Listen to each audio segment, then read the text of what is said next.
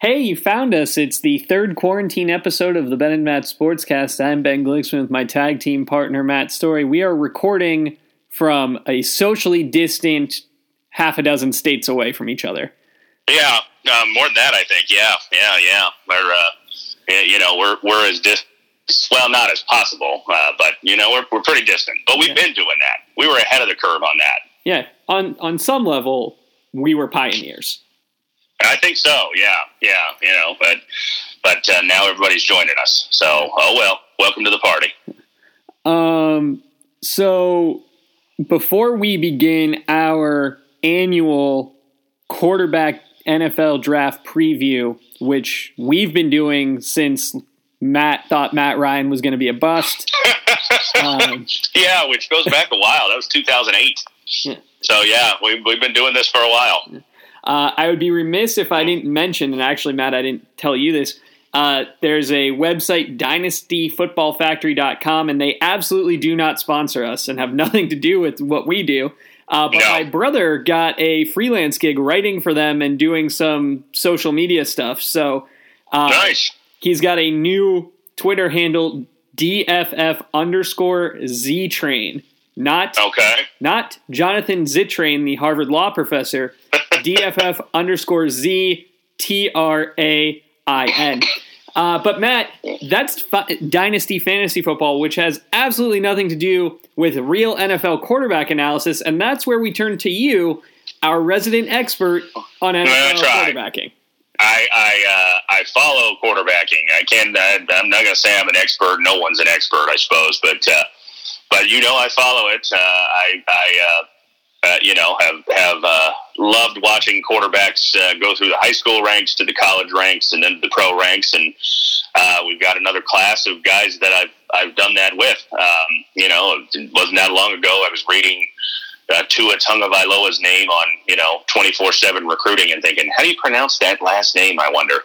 And now he's he's uh, three weeks from getting drafted. You were all over Tua when Jalen Hurts was a freshman phenom, telling people to watch out for Tua. I was, I um, was, um, yes, yes. I, I uh, had, you know, followed Tua a little bit and heard through the grapevine. Obviously, I mean, I'm not gonna, I'm not gonna act like you know I've got exclusive sources in Tuscaloosa or anything, but you know, just following the media and and some of the reports, and it just felt like this kid was was special and.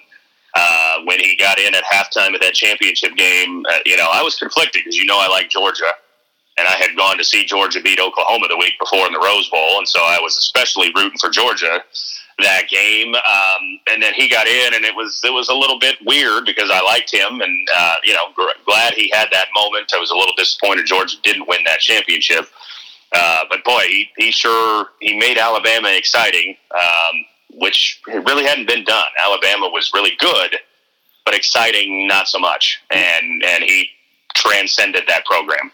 Yeah.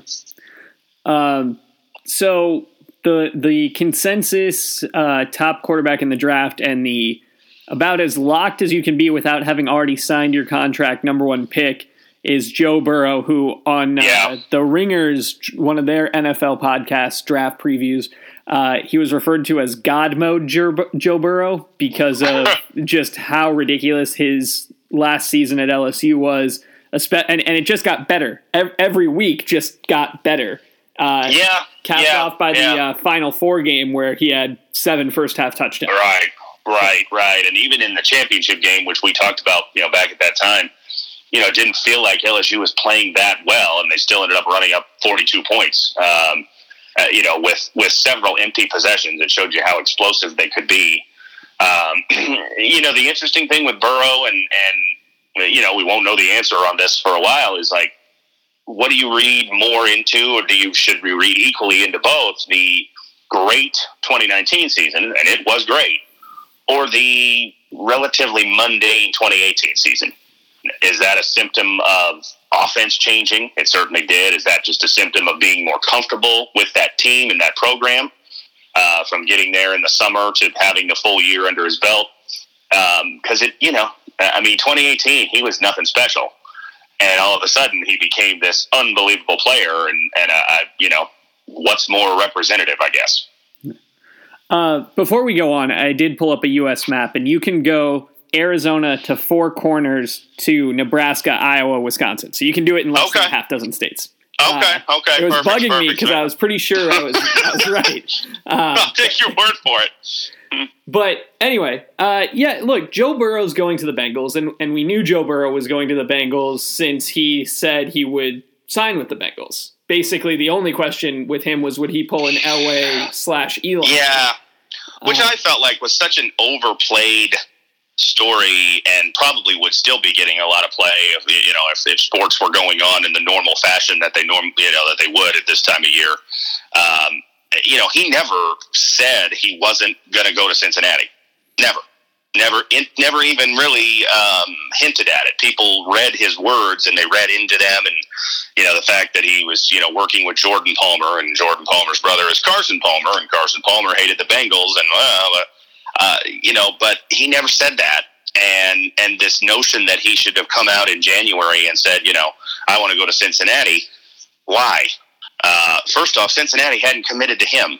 So you come out and say, I want to play for Cincinnati. What if Cincinnati decides not to pick him? And then all of a sudden we're raising questions about, well, why didn't Cincinnati want him? Must be something wrong with him if Cincinnati didn't want him and he wanted them. Yeah, it, it's odd. Um, the the thing about Joe Burrow that's interesting is at the start of the season, nobody had Joe Burrow Uh-uh. anywhere close to this. They didn't have him as the Not top. They didn't have him as the top drafted quarterback out of the SEC or the Not number two close. quarterback out of the No. SEC behind No, Tua no. and from. Yeah, yeah. I mean, I, I don't know if there's one that I can remember being this, you know, much of a surge in one year from being a guy who was just a guy to being, you know, a, a number one overall pick, almost lock type. I mean, you know, you know, Kyler Murray was a surprise as a number one pick, but he was a huge recruit. You know, I mean, you remember he went to A and M and he made his debut against us in that game, um, and we recruited him. Uh, You know, he was he was on ASU's radar. I mean, he was a gigantic recruit, thought to be a big star, at least for college football. Um, you know, Mayfield was a surprise number one, but didn't really come completely out of nowhere. He'd been a Heisman finalist, you know, the year before. Uh, you know, for for this guy, I just don't remember one. Like, there's always guys who move up in surprises, but I don't remember one. You know that that went from totally off the radar. Yeah, you know, but gosh, maybe late round pick, undrafted free agent, to consensus number one overall pick in one year. Yeah. And you think about the guys who wound up being busts. Um, you know, your Christian Ponders, Yeah, um, guys who guys who did rise up. Jake Locker's another one that comes to mind. yeah, yeah. But those were guys who they were going to be back in that time and parlance a day one pick. They were. You they were. Yeah. Yeah. Yeah. Uh, I mean, uh, you know, and and they, you know, that those two guys you mentioned them specifically, they were the the beneficiaries, or maybe not beneficiaries, but you know, they got picked higher because that was the lockout year, and so teams hadn't been able to sign any free agents, and I think there was a desperation to get quarterbacks that, you know, was was unusual because there had been no free agency or trades in that offseason. Um, you know, so I mean, there's always, I mean, uh, there's always guys who miss. There always will be. Um, I, and I don't know if Burrow's going to be that or not. Uh, you know, he had a great senior season, unbelievable senior season. Um, you know, is he is he still, you know, is he that, or is he more 2018? or is he somewhere in the middle? I, I, you know, I think that's the question that we'll, you know, we'll find out. And and obviously, can Cincinnati put a team around him? Uh, you know, are they good enough to put a good team around him and give them a chance to compete? Because they've done it, but it's still the Bengals, and they're still notable for being cheap. Yeah. Um, the I, I'm going to read quickly the ESPN rankings based on their draft guide. I, I don't know what Kiper and McShay say in relation to these, Yeah, but it's Burrow one, Tua number two. I think everyone agreed on that. Jordan Love of Utah State three, Herbert four, Fromm five, Eason six, Hurts seven. Yeah. And and then you get into the interesting lottery picks. Uh, the eight, guys at the end, yeah. Eight yeah. is Anthony Gordon from Wazoo. Nine is Nate Stanley from Iowa. 10, Cole McDonald of Hawaii. 11, Brian Lewerke from Michigan State. And getting his due at number 12, Steven Montez, Colorado. There you go. Your boy. Yeah. Yeah. Yeah. Um, um, and Shea Patterson, 13. Jake Bentley, 14, round out the rankings on ESPN's draft board. Uh, Hold on. They've got Jake Bentley ranked? They have Jake Bentley, number 14. Well, they should update that because he's not in the draft. He went to Utah as a transfer. Yeah. Well, like I told you, ESPN doesn't look. Matt, there's a lot of sports going on right now. ESPN doesn't have time to check yeah, the number 14 yeah, ranked quarterback. I mean, he was a senior, but he, he redshirted this year because he, he barely played, and then he uh, he transferred to Utah. Uh, but hey, you know, maybe he can move up in the rankings with one more year. Yeah. Um, well, all these people ahead of him are gone, so he's got. They are. so he's number one now. Yeah, yeah, yeah. But uh, yeah, I mean, um, I you know, I, I certainly you know I like Tua. I mean, I you know, as we just started this discussion, I was a big fan of Tua's, and you know, the injuries are are a concern, but I don't think that they prohibit anything. I mean, anybody can get hurt, um, and you just don't know. And the whole like the one thing I guess that bothers me a little bit is the oh he's had three surgeries. Well, two of those surgeries were in an attempt to rush him back to the field. I mean, it, you know, it's important to put context on that. They're this you know new procedure that Alabama developed basically in an attempt to rush a guy back from a high ankle sprain. Otherwise, he just sits out, you know, five, six weeks and he doesn't have surgery. He still has the same injury, but the three surgeries is is a, you know like I think it's a, important to give yeah, the context it, behind it's that. It's not that he had three surgeries and it was to replace his ACL twice in one knee right. and once in the other. Like right, right, yeah. yeah, yeah. So I mean, I think it. You know, like look, the injuries are still the injuries, and the one thing I will say with him is he has got to work on you know knowing when to give up on a play because the injury, the, the hip injury against Mississippi State was caused by hanging on to the ball too long. And the ankle injury this year against Tennessee was caused by that as well. Um, you know, and, and, that's just something he's going to have to get better at because he's he's mobile, but he's not maybe a, he's not Lamar Jackson or somebody like that. You know, he's got enough mobility, but you know, like know when to just give up on the play. You know, it's okay, and and, and that's just something you learn. Hopefully, um, that will help him hopefully stay healthier. One of the things about this draft list that's interesting, and Tua's part of it, is Tua and Hurts played together. Fromm and Eason played together. Th- this is yeah. why guys transfer because sometimes yeah. you're a top ten quarterback, but there's a guy better than you. There's another one. Yeah, yeah, yeah. No, you're right. Uh, I mean, it is interesting. Uh, you know, I'm, I'm curious where where Hurts goes, and uh, and curious where both Fromm and Eason go. Um, you know, Fromm to me, and obviously, you know, we say this with the with the notion of nobody knows exactly what's going to happen with college football this year. But back in January, no one had that on their radar. Fromm should have stayed.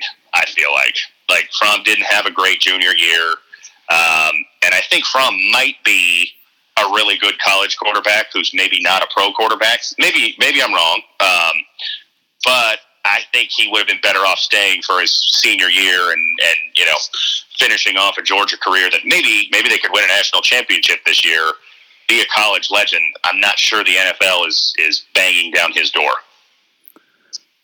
Flip side of that, though, he is a consent. I think we can all agree he's a, a, consensus, you know, top seven quarterback off the board.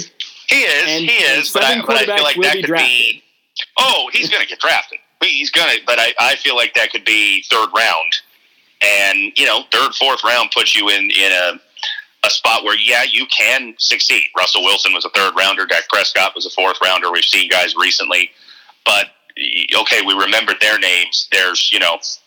For every Russell Wilson or Dak Prescott, there's five guys who get picked in the third or fourth round that never take off because they go to a team, they end up a backup, uh, maybe they get pressed into duty for a you know poor team or poor situation, and that's it. Um, you know, so I, I just think I, I like Fromm. I thought he was a good college player, and I, I really do. I think he would have been smarter to come back for one more year. Maybe I'm wrong. Now, Eason, I totally makes sense because because Eason to me, you know, you're going to go through another coaching change with Petersen leaving, um, and I just think you know you strike while the opportunity's there. They may get drafted right around the same spot. I just think Eason's in a better position. Yeah, uh, for a guy like Fromm, is the is the proper landing spot is the thing you want. Um, if you're him to go somewhere like Tampa Bay, where there's a starter, but it's a starter who's got a two year window. Yeah, um, yeah, yeah. I mean, you know, and, and you mentioned Tampa Bay, and another one that, that probably you think of associated with them because of similar age of quarterbacks is, is New Orleans. Yeah. Um, you know, I mean, Drew Brees is not the biggest guy. He's not the strongest arm guy. Neither is Jake Fromm. Um, it, you know, that might be a great spot. That we've heard that the Saints have been interested in drafting a quarterback last few years. They haven't done it.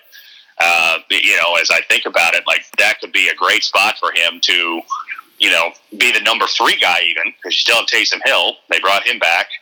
Um, I know Sean Payton has said, you know, he thinks Taysom Hill could be the future, but you know, Taysom Hill is going to be 31 by the end of by the start of you know the 2021 season which is the earliest the future's coming because Brees is back for at least one more year. I, you know, that that has some interest, and Tampa certainly would as well. You know, for the same reason. You know, a place where you can, you know, sit a bit and and not get rushed into the lineup. Probably. Mm-hmm. I'd say the same for Eason. You know, I, I read somebody projected um, Eason going in the second round to Pittsburgh. Loved that fit. Like you know, sit behind Roethlisberger you know, give them a guy for the future. Well, uh, and, and, he's a huge type. guy. Like what? I was going to say, you know, a little bit similar type of player. I mean, Roethlisberger's got more mobility, but yeah, you know, big arm. You know, an offense that's kind of built for you know a, a, a rocket arm type quarterback. Uh, I, you know, I like that potential fit for him if he if he would end up there. Now they've got five quarterbacks on the roster, so obviously, I don't know if they're going to draft one. Um, you know, because they have to they have to purge that room a little bit, but uh, you know, I don't know. Uh, those guys are both interesting to me. I think you're probably looking at day two for both of them. Um, maybe Eason sneaks into round one if somebody's desperate, but it, it kind of feels like the four round one guys are Burrow and Tua, who we've talked about already, and then um, Herbert and Jordan Love. Do you think that Jordan Love gets drafted ahead of Justin Herbert? Boy, uh, you know, it, it seems like it's a toss up right now. I would not. I mean, my, my thought, and I, I'm not the biggest Justin Herbert fan. Um, saw him in person twice, and neither time was he very impressive against ASU. Uh, now, you know, I hate to judge that too much. You know, it's two games out of an you know three and a half year career as a starter. Um, you know, so I don't necessarily. I'm not like you know banking on Justin Herbert to be a star. But if I had to bank on one, I'd go with the guy who's more proven, and that's Herbert. Like love to me just feels like a little bit of a, uh, you know, we're falling in love with potential type of situation. Mm-hmm.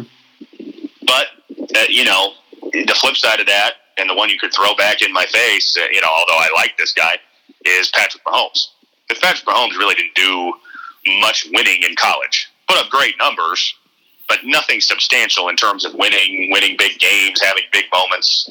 Um, and you could you could have certainly gone into that draft. That uh, this guy, what, what's he ever done? Well, not much at that time, but what's he done since? A lot.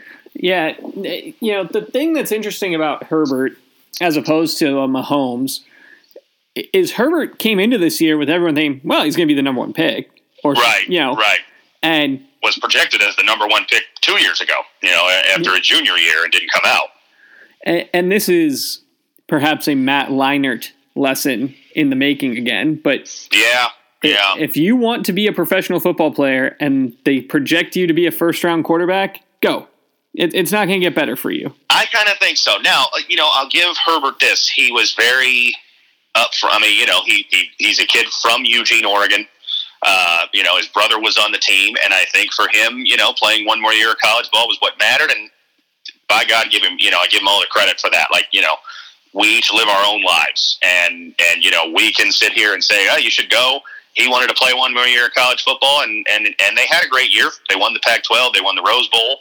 Um, it, you know, it wasn't as great as it could have been had they not lost down here in Tempe. They probably would have been in the playoff.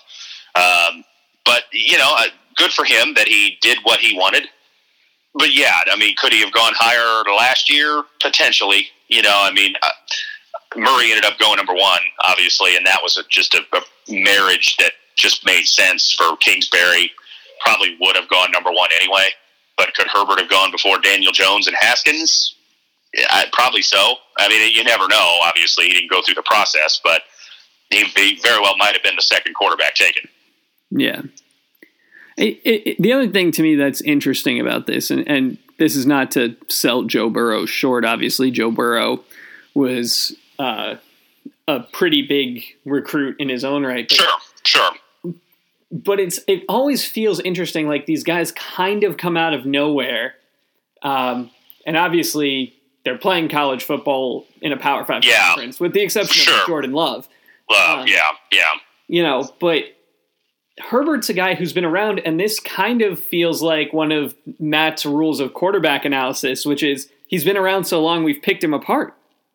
A little bit, a little bit, yeah, yeah. I mean, and and and you know, you. I don't know if this is where you're exactly going, but you, you know, you're making me think of it with Burrow. Yeah, Burrow was played in college five years, but he only started two and and the year before he was just kind of yeah average but you know lsu quarterbacks they were never really under the gun you know like ah nobody expected anything of them um, and, and and so we haven't had a lot of time to pick him apart um, and we haven't had a lot of time for jordan you know to pick jordan love apart either to be honest um, you know he was utah state had a really good 2018 and then really didn't do much this past year at all um, you know, and he struggled actually. I mean, he did not have as good a year as he did in, in 18. Uh, but yeah, I think you're right that, you know, the, the more we see of these guys and, and of these top four guys, Herbert is the guy who by far has the biggest sample size for college. I mean, you know, took over as the starter midway through his true freshman year and never gave up the job. You know, Tua basically has a year and a half of being a starter. Burrow has two years at LSU. Love has two years at Utah State. Uh, you know, so we got a lot more on Herbert to like and then also dislike. Hmm. I mean, I, I don't know. What do you think of Herbert? I, like, I, I like him, but I'm not. I don't love him. I think Herbert gives you a lot of parts of a quarterback you like. He's big. Yeah. He's he's pretty mobile for a big guy. Um, He's yeah, that's he, very true. Yeah, you know, like like to me, that's the difference between him and Eason is they both got a pretty big arm, but Eason is Rob Johnson esque in his statuesqueness. Yeah, which yeah. I need to update that. I need a new statue quarterback because I realized Rob Johnson. There aren't a lot of them coming into the league anymore. That's the that's the thing. Like you know that that brand of quarterback is is not as valued as it was back in the Rob Johnson days. Yeah. So I think I think Herbert is going to be the kind of guy where if he lands in the right place, I, I think he can do well. I, I would like to see he's the kind of person that I'd like to see in, you know, New England, New Orleans, yeah. somewhere where the you know, I mean, uh, the Baltimore coaching staff, but you know, can't be Baltimore.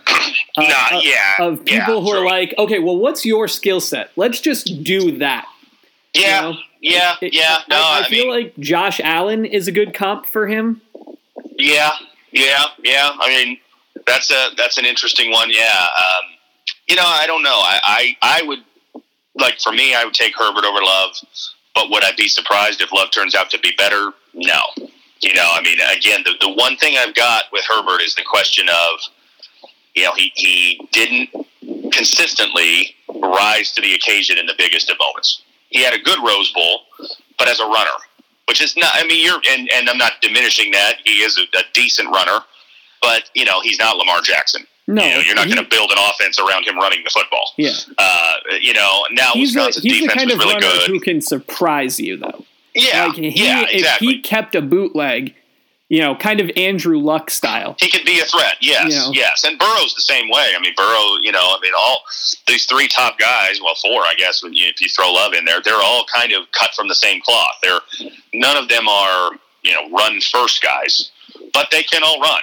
They can all move, and that's you know what what we're saying. You know, with regard to there aren't a lot of statue quarterbacks anymore because that's not really valued. Quarterbacks are are being taught at a young age that you you know you need to move. You run the hurry up. You, you do you know quarterback keepers and bootlegs and things like this, and we're not seeing many guys like Jacob Eason come up the ranks anymore because it's you know the quarterback run game has become such a big part of both college and recently pro football. Yeah, the Jacob Easons become possession tight ends. They do, they do, and and and so that's the interesting thing with Eason, as we you know we're talking about him earlier, is he doesn't really bring much of that to the table. I mean, he, you know, he's not he's not super slow, but he's certainly of the guys we're talking about by far the least athletic. You know, I mean, Jalen Hurts obviously is a, is a run first guy. Fromm is a Eason runner. But, you know, again, not a guy you're going to build an offense around running, but has some mobility. You know, has has run the ball there at Georgia. So I, I don't know. I mean, it's a it's an interesting group. Um, you know, I like decent, you know, a lot going into Georgia. It just it just never quite came together the way I was hoping, either there or at Washington. Maybe he'll be a guy who's a you know a, an NFL you know finds the right fit, blooms, but I don't have a tremendous confidence about that. If you're, I'm I'm pivoting to a different quarterback. If you're the okay, Ravens fine. or the Cardinals, do you want Jalen Hurts in round five, so you have a or round four, so you have a backup who you don't have to change your system? Uh, probably. Um, now I don't know if he'll last that long. You know, I mean, I, think you know if you get into day three and and you know fifth round, sixth round, sure, why not? You know, I mean that that does make a lot of sense for both of them. Um, I wonder because of the teams you're talking about, you know, especially Baltimore and the success that Lamar Jackson had, and to a slightly lesser extent with at least running, you know, with Mahomes, with Watson, you know, we're seeing these guys do this. You know, does Hurts go higher than we think? Because is somebody going to say, well, you know, hey, it worked for this team, and why not give it a shot? Why not? Let, let's see what he's got. And who would that team be in your mind's eye? The Raiders, because you've got Mariota, so you, you are kind of leaning into that system anyway. That's a that's an interesting one. Yeah, I mean, I, you know, I don't know. I don't have one that is in my mind. I guess already.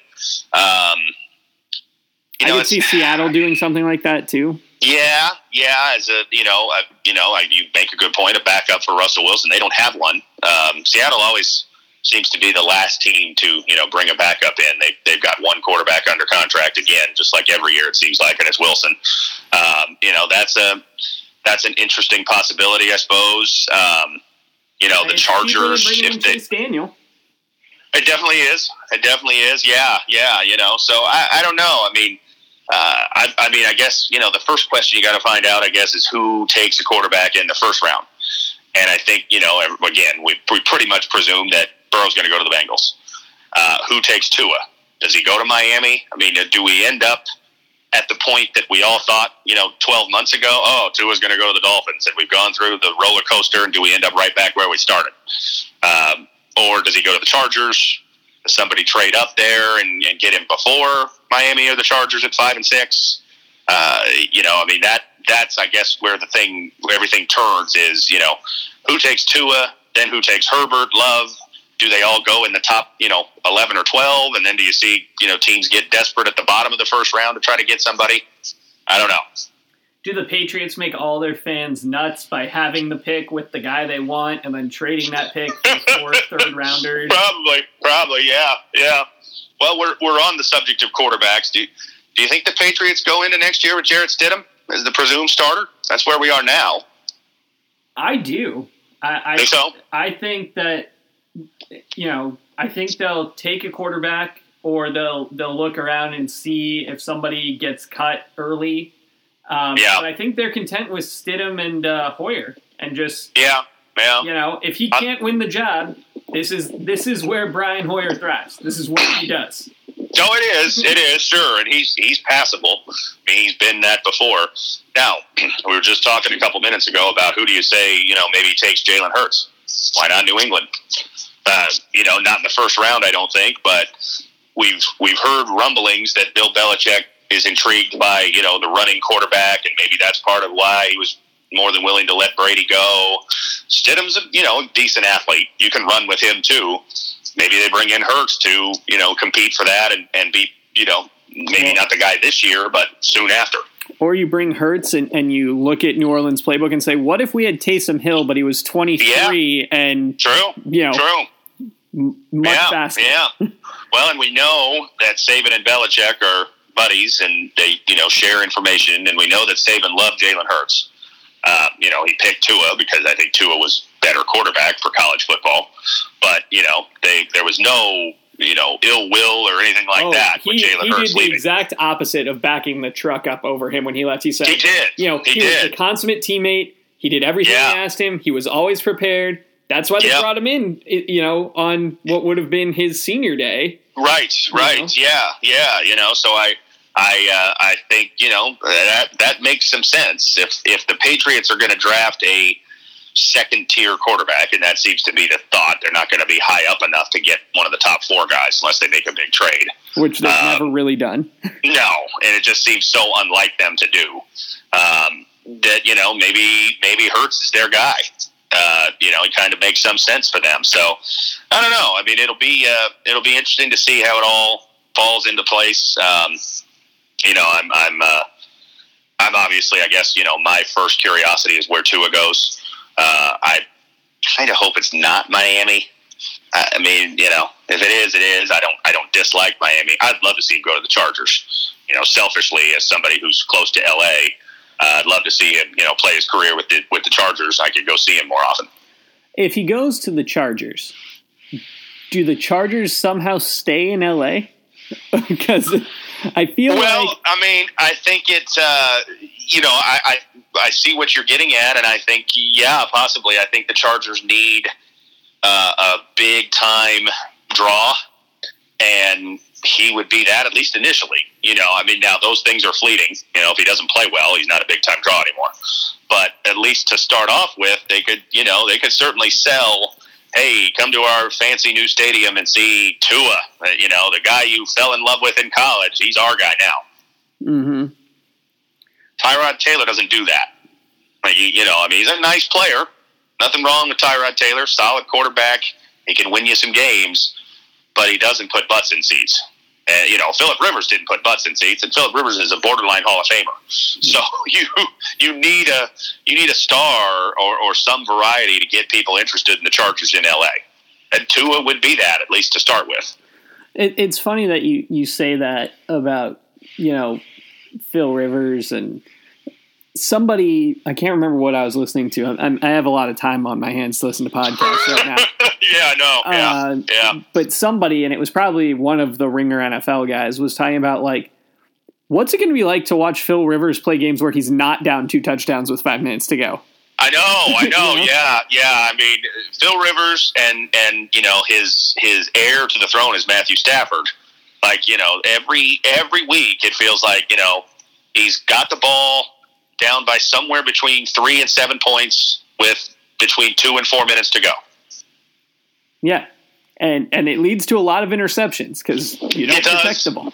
It does, but it you know then there's some comebacks and yeah, I mean uh, they they you know Rivers certainly has it, and and I, you know I follow Stafford closely, and uh, yeah, I mean they they always seem to be you know every other week at least like you know okay turn on the Lions game with two minutes to go, they're down but they got the ball, see what happens.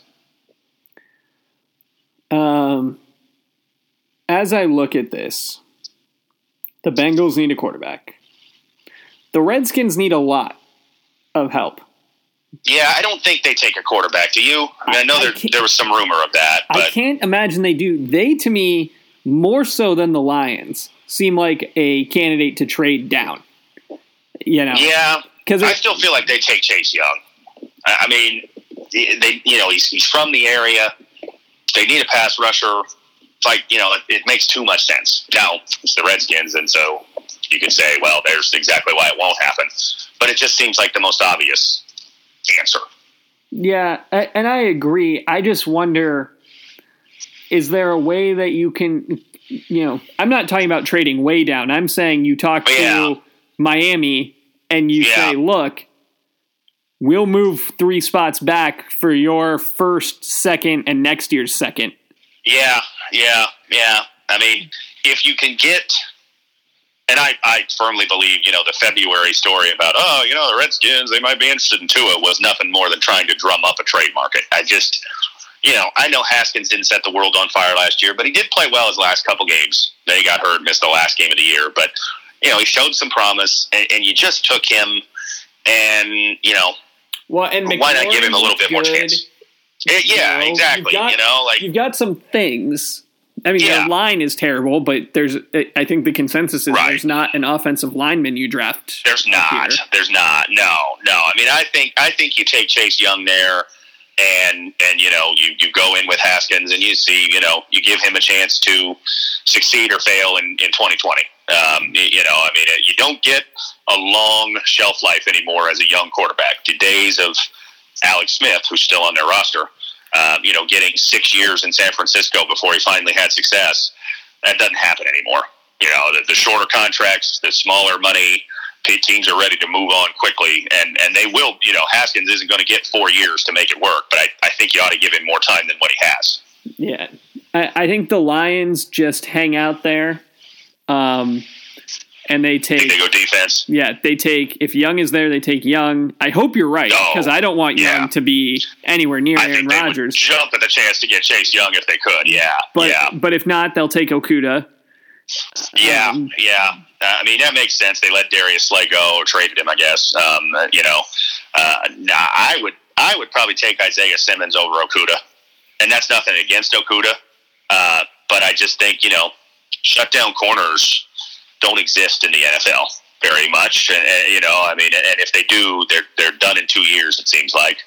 Um, that's a Nnamdi Asomugha reference. Exactly. Yeah, it is. Uh, you know, I mean, and two years is a bit extreme, but you know, I just to me, the Simmons kid is is one that just could be kind of like an all over the field threat. You could play him at linebacker, play him at some safety, play him as a pass rusher. Like you know, I mean, the interception that he had in the Fiesta Bowl, I, I you know I watched that live, and the ground he covered for a linebacker was like, oh my god, you know, and that's unreal. Um, I, I would I would take him. I think he's a, a potential star. And then what do you do if you're the Giants? Just whoever's left out of that? Probably, probably, yeah. I think. I mean, defense is certainly what they need. Uh, you know, their defense has been a struggle the last few years. Uh, you got to continue to build that up, and there's not a. You know, I know I've read some some suggestion of taking one of the offensive linemen there, the, the kid from Louisville, Becton, or or uh, Wills from Alabama. You know, but uh, I would probably go defense if I'm them and continue to try to build that up. And then you're looking at here's where your mini quarterback run could start. Dolphins Chargers yeah. five six. Yeah, yeah. I mean, I think it'd be a shocker if you got past six and didn't have at least one of those, one more quarterback taken. Um, you know, I, think, would, I mean, by seven, you could have three quarterbacks taken. I think you could. Yeah, yeah. Do you think Carolina takes one in spite of the investment in Bridgewater? I mean, they could. He look. It, it it's not the hard part for me when we have these discussions, and I have to keep reminding myself of it, which is why I keep bringing it up about how cheap it is. It, it's not Sam Bradford anymore. It's, it's not. It's not Jamarcus exactly. Russell. So if you want five years of a guy who you think, look, maybe he's just our backup for five years, and then we lose him, right? Right. Maybe right. we turn him into something. And, and, look, uh, Teddy Bridgewater's injury was a freak injury, and it is a great story yeah. that he's come back. Sure. But there could be another freak injury or just a regular NFL injury. There could, yeah, yeah, yeah. I mean, and and you know, I'm I'm very happy that Bridgewater's getting another chance, and you know, got the got the you know fairly big money contract, not giant money, but you know, for a guy whose career was nearly over, to get you know 20 million a year is great. Um, but are we sure that Teddy Bridgewater is going to be great? I mean, he went five and zero oh with the Saints which was awesome. But the Saints but were a pretty good team anyway. The Saints were pretty good, and and you know you go back and look at those games. Uh, one of those games that, that they won, they beat the Jaguars like ten to nine or something like that. You know, I mean, he didn't light the world on fire. He had a great game against Tampa. I think he threw for like four or five touchdowns. But the other games, he was he was a you know a game manager. He was a you know take care of the team and see what happens. And they played great defense and won some games ugly. Uh, so uh, you know, I I think maybe if you're Carolina, you do. Now, if you don't love the guy, you know, I don't think you force the issue. No. And and the you know the interesting thing in Carolina is they gave Matt Rhule that long term deal, and I think it's it's a expectation that it's a rebuild mode. They don't have to force it.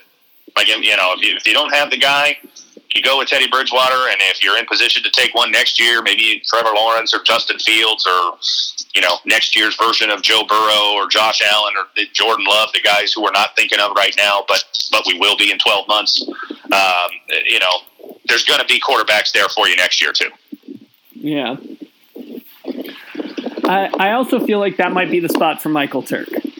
Um, you know, he bench pressed 25 reps. I know he's a punter, but uh, I mean, you never know. You never know. Yeah, yeah. Do you think he gets drafted?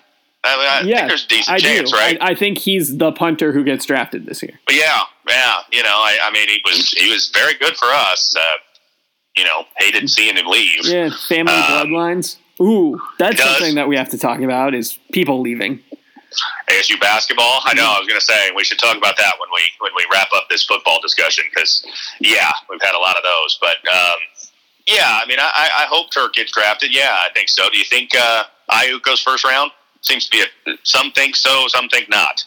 I think that there's a chance that he winds up in Green Bay, and into the first round. Yeah, and Yeah. much like Damarious Randall, if he winds up in Green Bay, I will get a jersey. Okay, I- okay, I, you like know, that. I'm not going to Well- go so far as to call out that obviously we don't need him, and it's thank goodness we don't. I was going to say, I think the ge- greatest way to guarantee he ends up there is for you to say, I don't want this to happen, and there's no way it's going to happen. Yeah, and unfortunately, my desire to be right outweighs my desire to karmically balance the world. Yeah, you, you beat me to the joke there because I really was about to say, well, I, here's what you need to do profess strongly that there's no chance it happens. Yeah, I, I need to say that I can't believe that he's getting a potential first round grade, and certainly But the Packers God the don't Packers need that take him. position. Yeah, yeah. I'll never forget that one. That was, you know, the uh, the Cardinals had a pick shortly before the Packers. I can't remember exactly what number, and you know they made so because I was standing in the Cardinals media room waiting for our press conference, and we're seeing the other picks come up, and I, you know, I see Demir. I remember texting you like, uh, "Have you seen this yet?" Because uh, your months and months of talking about this has has now all of a sudden fired back in your face. Yeah, that that and picking uh, the Florida Gators to lose to Princeton in the NCAA tournament are two of my two of my worst sports calls. Yeah, yeah, yeah. Hey, we've we've all got them. Again, you you started this conversation with one of mine when I was not high on Matt Ryan, and he's gone on to be an MVP and taking a team to a Super Bowl appearance. And also on the show, uh, Schooled, he is a character. Uh, Is he really? Yeah, because it takes Okay. place at the fictional Pennsylvania academy that he went to. So Aha. there's there was see. an episode where there was a kid, a gifted athlete named Matt, who won all of the awards, and after the episode, right they did a little interstitial interview with him where they're like, "So this was you? You broke all the records at this high school." I see. I see. Okay. Okay. Well, and I, you know, I always mention this. Like, I didn't dislike Matt Ryan. I just didn't think he was going to be that good in the NFL. I'm not, you know, I'm not unhappy I was wrong. It's not one of those where I have venom towards him and like, oh God, I can't believe this guy was successful. I just wasn't high on him. Uh, but he's he's proven me wrong, and he's you know on track to end up in the Hall of Fame if things continue for him the way it's going. I don't even know how you assess quarterback Hall of Famers. Maybe that'll be one of the things we talk about when there's no It certainly sports. could be. Yeah, yeah. I mean, uh, you know, the uh, yeah, yeah. He's he's one that you know you- you'd say probably pretty good chance. And yet, yeah, there's there's going to be such a glut there for his era.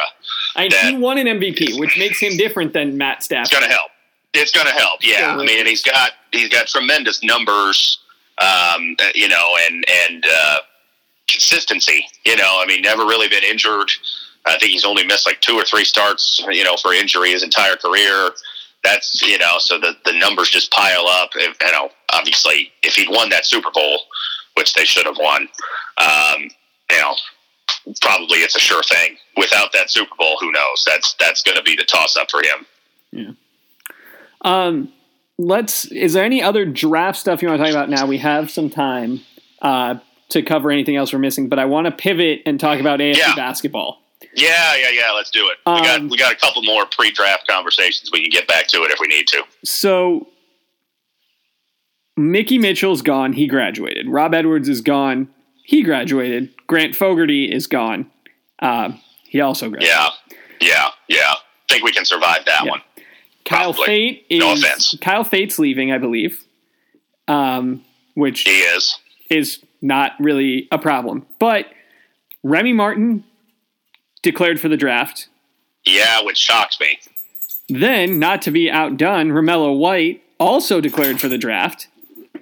Elias Which- Valtonen left the program. Yeah, Khalid yeah. Thomas left the program. Uh, yeah. you know, am I alone in thinking the cupboard's getting? and Andre Allen too. Yeah, uh, Andre not that he played much. Um, yeah, I mean, so we're looking at Seven, guys who. seven scholarship players right now Yeah. could be off the roster. So of the guys who played any kind of significant minutes this year, Cherry, we've got as of right now, we've got Cherry, Lawrence, House, Graham, Verge, House, Graham, Graham, Verge. and House. Okay, okay, it's actually more than I thought.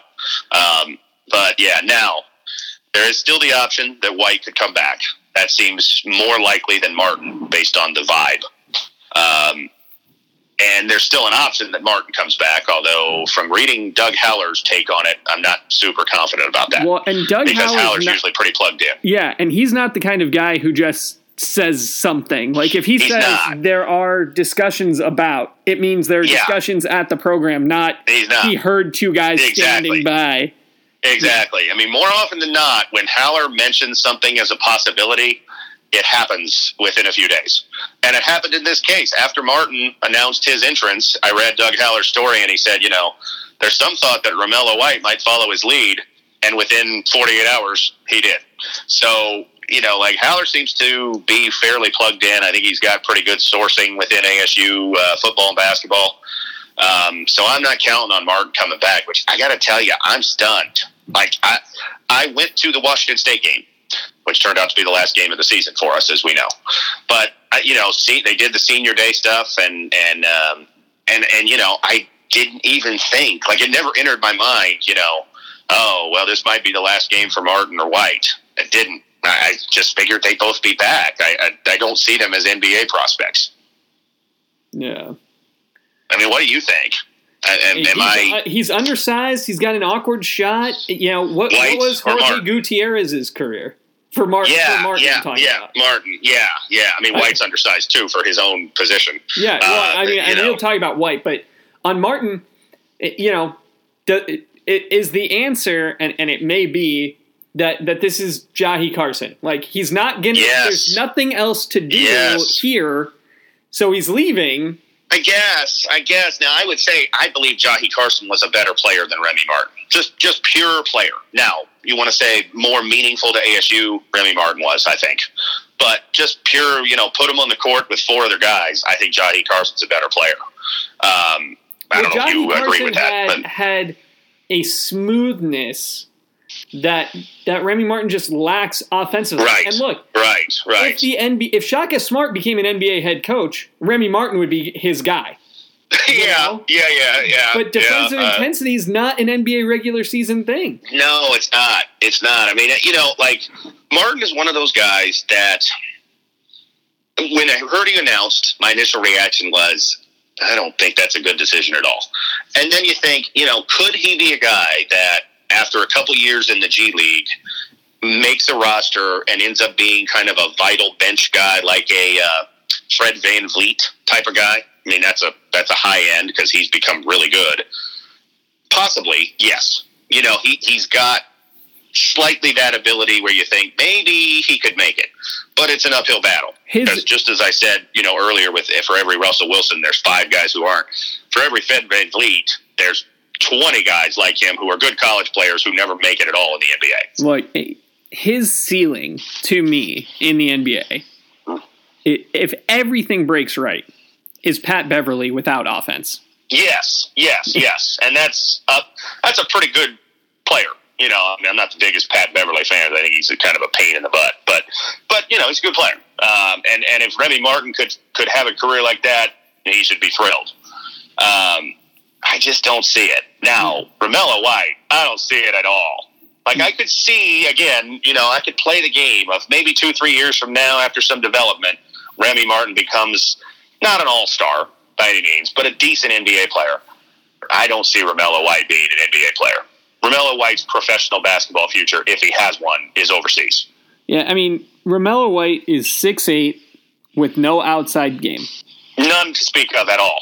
And Uh, yeah, yeah, yeah. and he, you know his this isn't a knock this is just a fact if you go look at his game log as the pac 12 season wore down he wore down and this Yes, is this is a guy who's playing 30 games not 80 30 Right. Agreed. And, Agreed. Yeah. you know, yeah. he look I I'll, if you want to give some positives dramatically improved his free throw shooting this year He did. He did. dramatically improved it Yeah. Yeah. he he wasn't a ball hawker rebounder and look I don't know enough to know if the scheme is he boxes out and the guards rebound but he he didn't score he he didn't rebound particularly well by the end you know against UCLA 16 boards by Yeah. far his season high but the last you know the the crunch time the the end stretch when we were on the bubble you know in the three losses he didn't score 10 points in any of those games right. Right. he didn't have no, 10 I, I rebounds agree. in any of those games yeah. and it yeah. wasn't for lack of playing he played 29 33 and 33 minutes Oh yeah, I mean he was the main big, and and you know he said he. I mean I said it earlier when we were talking about quarterbacks about Jake Fromm. Romello White is a nice college player, he's and I would Obinna love to have him back for one more year. he's you know, Obinna Uh, Oleka yes, he's a yes, better version yes. of that guy yes, and, yes, and that I, guy I think did you're right. not have NBA prospects and didn't leave early Not a bit. No, he did not. No, and and yeah, I mean, I just you know like okay, more power to him for exploring his options, but I don't think like if he goes to the draft, I think that's a really bad choice. And that's not me being you know ASU homer. We need the guy back, and I'm going to rip the guy for leaving early. You know, I mean, we've had these discussions over the years. No, if a guy has an opportunity to go, go. You know, like I was all for Lu Dort going. I was Yeah. stunned that he didn't get picked.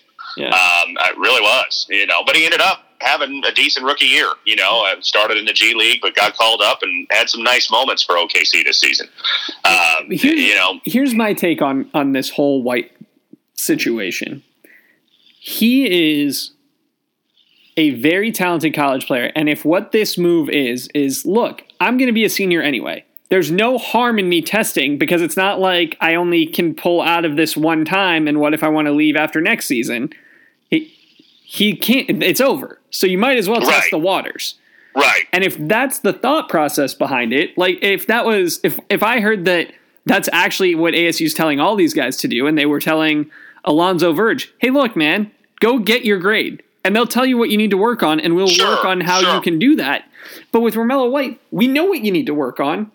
Yeah, Some of it's stuff you're not gonna fix. He he's Yeah. you know. This, I know. He you know, it's not He's- Ike Diogu where every Right. every game he's going to take one three pointer. In Right, this whole right. year, he did not attempt a three. And you know what's going to happen no. when he comes back? Unless there's a shot clock issue, he's not going to attempt a three. exactly, exactly. No, I mean he's he's you know I I texted you yesterday with the news. He's he's a player who doesn't have a fit in the NBA, and really even in the old NBA, you know, 15, 20 years ago, didn't have a fit in the NBA. No, I go he- back to a guy who played at Arizona, similar, better player, but Michael Wright played on that on that 2001 Yeah. team. uh, You know, and and I thought, I mean, you know, I didn't like Arizona, still don't, but I Michael Wright was a good ball player in college, um, but he had no fit in the NBA because he was undersized to play inside, and he didn't have a perimeter game. And now there is no inside game in the NBA for the most part. I mean, that's a bit of an exaggeration, but if you're an inside guy, you know what you do? You block shots and you rebound. That's it. There's no post play in the NBA anymore. Big post guys who just stand in the post like Patrick Ewing did. That doesn't exist. Um, and and so even if there was, he's not big enough to do it. But there's not. You know, if you're six eight, you got to be able to handle the ball. You got to be able to guard on the outside. You got to be able to shoot from the outside. And he can't do any of those things. Yeah. So, I mean, I like the kid. He's been good for us, and I hope he comes back because in college ball, he's a nice player. But the NBA is not friendly to somebody like him. It's just not. Like I just don't see a fit because he's an inside guy who's not a shot blocker. So what purpose does he serve? Yeah. Hate to be harsh. I probably sound harsh, but just like there's, you know, again, Remy Martin. You could you can find guys. You mentioned one, Patrick Beverley. You can find guys who, at at best, Remy Martin could be that. Find me a guy who fits Romello White's physical and you know game description who's good in the NBA right now. Even good. I'm not talking about all star level. I'm talking about a guy who comes off the bench and plays decent minutes. There just isn't. No, because when you're this size, you have to shoot threes. I mean, Right. But- right.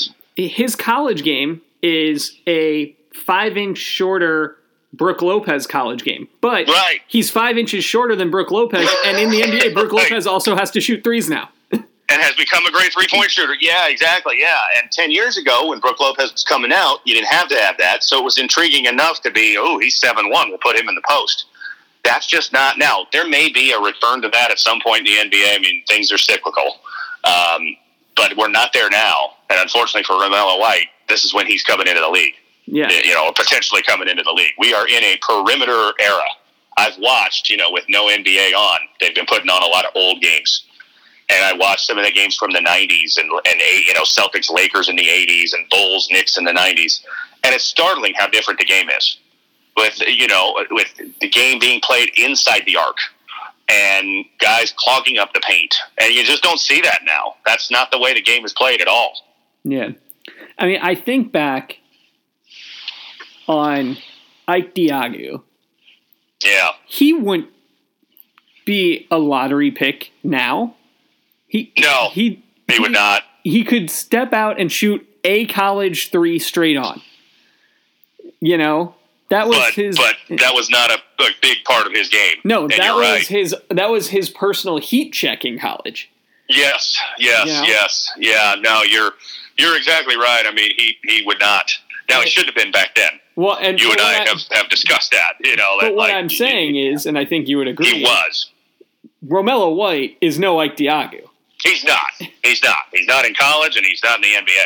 So Uh, he- yeah, yeah. No, I mean, you know, again, Ramel. I, I, none of this is meant to say that I think Romello White stinks. Oh my God! I Uh, hope he comes back. you know, I, I, yeah, oh, I will be. yes. This roster will be devastated if Romello White yes, doesn't return. Yes, yes. I mean, if we, you know, if by chance we get White and Martin back, and especially if we would land Josh Christopher too, we're probably a preseason top twenty-five team. Uh, you know, if none of those things happen, we're probably, you know, going to be battling uphill to, you know, be a top half of the Pac-12 team. Yeah, unless Uh, Bagley is all yeah. world. is is better than his brother, which he's not supposed to be. You never know; he might be. But uh, you know, yeah, yeah. I mean, it, you know, there's there's enough there that if all those things happen. But yeah, I mean, I hope he comes back. To me, again, these are different positions and different types of player, but it's it is similar to what I think of Jake Fromm in Georgia. If Jake Fromm came back to Georgia, I would feel like, wow, Georgia could be really pretty good this year, and they might be anyway because they replaced him. But uh, you know, you'd think, well, they got they got everything there, but I just don't know if he's a pro. And if Romello White comes back to ASU, they'll be like, yeah, that's great, awesome. You know, we got we got our big. He's got plenty of experience. Going pro, eh, you know, it's even harder to make it. Like Jake Fromm could be a nice backup in the NFL. Not sure he's a starter, but he could have a ten-year career as a Chase Daniel, somebody you mentioned earlier. Um, I, Romello White, I just don't see him ever making it in the NBA. Well, in, just in the NFL, don't. there's what 256 draft picks. Right, And, right. There's more options. You know, yeah, there's yeah, 50, you know 52 man game day rosters, but 90 Right. guys in training camp. right, NBA, right. You know, It's, even if it's you include 15 the guys per roster. you know, Yeah. it's still less. Yeah, exactly. Yeah, no, I agree. I just, I just don't see it now. Him coming back probably doesn't help his chances at all. Yeah, you no, you kind of alluded to that. He's not going to be any better of a prospect in a year. No, th- but, But- this is the this is one of those things where if you have a chance to be there and you're not going to get any better, Remy Martin, you might as well. go. Yes, yes, But if yes. you don't have a chance, then it doesn't matter whether you go now or not. It doesn't. It doesn't. No. But see, I think, and and we've discussed this a lot about college basketball over the last several years. We've been doing this recording, and even before. that is the difference between college basketball now and when we were in you know school, high school. You know, like there's no longer the mentality among college basketball players that well, I'll just stay in college as long as I uh, you know as long as I can, unless I'm a great prospect. It doesn't exist, guys. You know, I mean, I think if Remy Martin gets a draft grade of hey, you'll get picked in the second round, he's going to go. And that didn't used to be the way it is. Used to be, hey, I can go in the lottery, I'm going to go. Anything else, I'm going to finish out my college eligibility. That is no longer the case.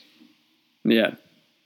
And now I don't think Romello White's going to get a draft grade, uh, and I think he will come back. I would, I still expect that. Maybe I'm wrong, um, but you know, I probably. I mean, if Remy Martin gets feedback that hey, you, you know, you would be a second round pick or even a priority free agent, he's probably going to go, which is just the difference in in basketball now compared to 15, 20 years ago big picture this for me. Are you worried about what this says for Bobby Hurley? Yeah, a little bit. I, I you know, I, am not. Um, you know, it's not it's not causing me sleepless nights right now or anything. But when you have, I mean, it, it's just the pile on. That's the thing. Like none of these things individually are like, oh my gosh, how did that happen? You know, Andre Allen leaving Okay. Yeah, you know, I mean, he barely played. Khalid Thomas didn't play much. Uh, Kyle Fate, I, I, honestly didn't even know was on the roster until I read he was leaving. Um, it, you know, so like, okay, none of those are that killer, but then you just add them up. Well, but Valtonen, you, you know, Martin, right? You know, and, you know, Valtonen was player. Thomas was played some, and, and, and you know, he so hit that shot in the Princeton game. Right, right, yeah. So it it does. It is a bit concerning. Yeah, yeah. Now, you know, college basketball is affected by this. I mean, Wichita State was going to be a tournament team. Pretty, pretty sure they were going to be a tournament team, and they've lost like everybody. like their entire roster is leaving. Uh, so, I mean, it, you know, it's it's uh, it happens. Uh, you know, and, and I guess it's just kind of. I mean, I read, you know, Howler retweeted. I think I think it was Fran Fraschilla, and I think you you retweeted what Howler said. Uh, you know that uh, you know, being a college basketball coach is is now almost equally about you know roster management, and it's true. You, you know, guys leave, and you got to bring new guys in. And I see we've been in the mix for a lot of these potential transfers. So, you know, I, maybe it's just the way the game is now. You just have to embrace the fact that your roster is going to change a lot from year to year. Guys are going to leave, and other guys are going to leave their places. You can bring them in to replace those guys who leave. Yeah, it's weird but it, it just may be the way, especially if, and it seems it's coming, and I'm not opposed to it. They put in a you know a one time transfer rule where you can be immediately eligible. Like it's going to happen even more. Uh, I mean, I'm okay with that. I, I think that's fine if they put that rule in. It makes sense when coaches can leave and, and go right away. But I mean, the floodgates will open even more. You will have transfers upon transfers upon transfers if you have that. That's all right. I'm not I'm not worked up about that. I just think it's a fact. Yeah. Yeah.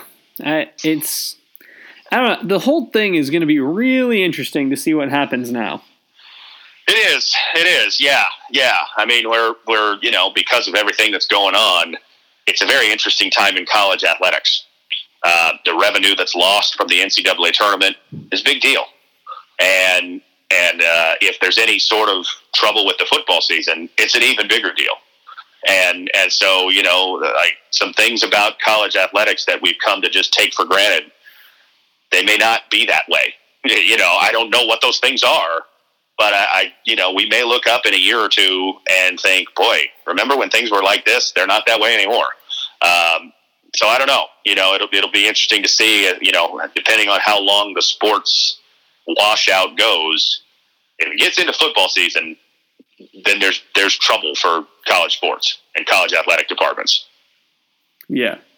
Well, and there's all kinds of fun stuff now of, you know, are we going to be playing spring football? Are we I know. Playing I know. In November for the start of the year, just because to, they're going to do everything they can to play a football season because it's such a huge revenue driver.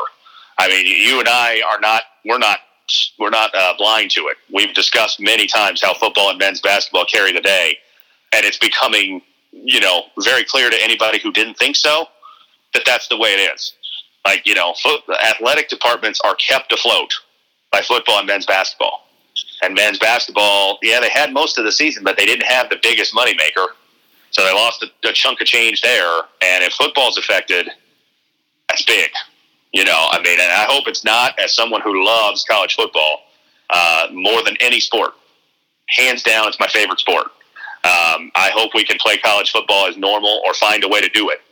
Uh, but my hope doesn't come close to the people whose bank accounts ride on this, and uh, they're going to do everything they can to get a football season in. Yeah, I, I think that I will blow a Jay Bilas level gasket if they try to play this season when there's still hot spots uh, of this outbreak or the full on outbreak. I, I love college football. I love sports. I, I'm I'm going to finish our conversation and watch the end of the Juan Nieves 1987 no hitter, the only Brewers no hitter in history. Gotcha, um, gotcha. I love sports. There are things that are more important, you know, and, and putting a professional paid athlete out there and letting that person make a decision yeah. is one thing. But sending yeah, somebody out there yeah. saying, hey, look, you got a scholarship, especially if we're not having class. You're gonna, you're going to play a game where yeah. you, are, you are spitting and colliding and sweating right. into each other and your face right. masks are touching. Yeah, yeah, yeah. But you can't sit know. in a classroom. I mean, I, you know.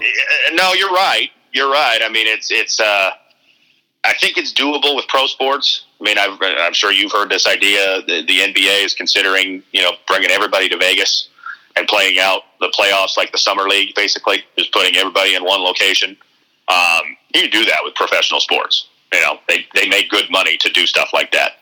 With college sports, that is a bigger ask. Uh, and yet, they will not let the football season go without trying every possible thing they can do because it's it's uh, it's anarchy for college sports if there's no college football. Really is. Like, I mean, football will return if there's no college football in 2020. Football will come back, but there's a whole lot of sports that may not for at least a while. Yeah. I mean, I, you know, I really, I don't think that is. I think there's a lot of, you know, a lot of like doomsday scenarios out there for everything under the sun, and I'm not a doomsday guy with this. But I truly do believe that if you don't have a college football season, that's earth shattering for college athletic departments. It's just that's so much money that they rely on to fund everything else. Yeah. Well, if only the Pac-12 had a television deal that. well, that's the thing; those TV deals go away if there's no TV product, and that you know, I mean, like uh, fan attendance is important. It's very important. But TV money is even more important to college sports. And if there's no product, then guess what? That big money deal with ESPN and CBS, none of that money comes in. They're not paying for nothing. Mm-hmm. So I don't know. I mean, we're a long ways from that. No one knows. A month ago, you and I were talking about, you know, talking about the NCAA tournament, and there wasn't one. So any predictions of what's going to happen in September is foolhardy. Um, and uh, you know, we don't know. But I, I uh, you know, I do believe I read some stuff on the Athletic today about you know the the you know grim forecast if there's no football season, and I have to say, I think they're right. Like you know, college football would come back. It would. You know, it, it's too big business to not come back. But college golf, college wrestling, college swimming, all those type of things. I don't know. I mean, you know, athletic departments will have to cut sports in bunches to make up for lost revenue. Yeah. So we'll see. Who the hell knows? Oh, well, on that uplifting note. Yeah, yeah, yeah. Hey, we, we talked sports for over an hour. Yeah. You wouldn't know there was no sports going on right now at all. Yeah. You got you all didn't even know that what our backup plan was was Matt was going to talk about the first 20 minutes of Holmes and Watson. So. Right, right. And I'm glad we didn't have to go to that backup plan because it was terrible. don't watch it if you're listening. If you're Ben's parents, and I don't know if, if, if your parents listened to me endorse The Wire. they week. did. They they okay. actually. I, I what I've learned about the difference between our parents are. Yeah. Your mother supports what you do and will listen to the beginning at least every week. My She has. parents require me to specifically tag them in a social media out. post. I saw And- that you did. Yeah, yeah. So I thought, well, maybe they listened. Okay. I, I saw you. You called out your dad. They fast forwarded specifically to the part about the wire, and that was it. Okay. And did they did they take my advice yet? They they are planning on trying to watch it now. They, Okay. they Okay. think that's it's a good idea. Good. All right. Well, if they're listening now, and they're probably not, but if you tell them to fast forward and they're listening now, don't watch Holmes and Watson. It's terrible. Yeah. Terrible. They probably don't need me to tell them. Yeah, I was gonna say the one nice Uh, thing is they're not gonna watch it anyway. No, So- I mean, it, you know, like I, I felt I owed it to Will Ferrell to give it a shot because he's made so many funny movies, and especially with John C. Reilly, that was a miss. And I don't know how. I mean, like Will Ferrell, John C. Reilly, Adam McKay was involved. Like the elements were there that it should have been good. It was not. Yeah. So, Well, oh well, it happens. Uh, next time I want to watch them, I'll just watch Talladega Nights again. yeah. Well, we will be back. We'll review other movies, hopefully better Yes. movies. Maybe we'll talk about maybe we'll talk about Grease 2 finally on the podcast. Oh well, That's you really- know, there's that possibility. Yes, yes, yes. But uh, until next time, he's Matt. I'm Ben. It's the Ben and Matt Sportscast.